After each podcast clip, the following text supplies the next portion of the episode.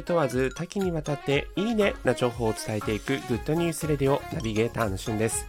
今日あなたにご紹介するのはえ非常にこれがあると便利実はあまり知られていないマグネット充電ケーブルについてご紹介します。え皆さんスマホとか電化製品、えー、いろんなね端子があることにこう煩わしさを感じたりしていないでしょうかまあ、例えば私、これ今ね、スタンド FM 収録しているのが iPhone なので、まあ、iPhone だと、えー、iPhone 専用のケーブル端子がありますよね。で、型や、例えばこうスピーカーとかイヤホンとかをこう充電しようと思うと、Type-C と言われる USB の端子が必要になってきて、また iPhone のやつとちょっと違う感じになります。で、古いですね、電化製品のあの、ものだと、えー、今度 USB の C じゃなくて B なんですかね。ちょっとまた違う形の端子になったりとかしていて、えー、とにかくもういろんな端子があることにですね、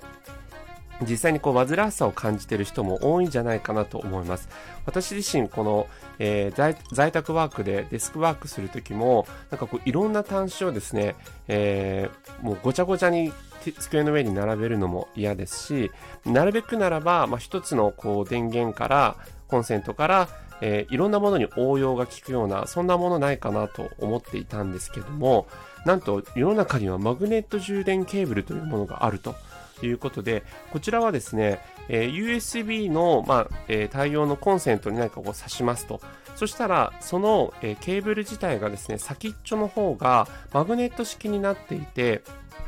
で、その先ほど言っていた、まあ、iPhone とかのライトニング、そしてマイクロ USB、そして Type-C ってこの3つの端子に対応したちっちゃいですね、部品みたいなもの。一応、今回のこのラジオの写真にも、えー、そちらの、えー、写真を使わせていただいてるんですが、その端子を各電化製品に、えー、入れっぱなしにしとくんですね。でそうすると、そのマグネットの先っちょのところだけをくっつけばですね、それぞれの電化製品を充電できるという、めちゃくちゃ便利な構造になってます。で、これあの、いわば電化製品のその充電するところにつけっぱなしにするので、まあ、そこ、いわばこう、埃を入ってくるのも防止という意味合いにとっても、あの、かなりいいんじゃないかなというところがありまして、これね、ちょっと口で説明するの難しいかもしれないですけど、ぜひマグネット充電ケーブルと検索していただくと、いろんな体験レポートの動画とかもあるので、あの、些細なことなんですけど、これだけでかなりストレスフリーになりましたので、ぜひ、え見てみてください。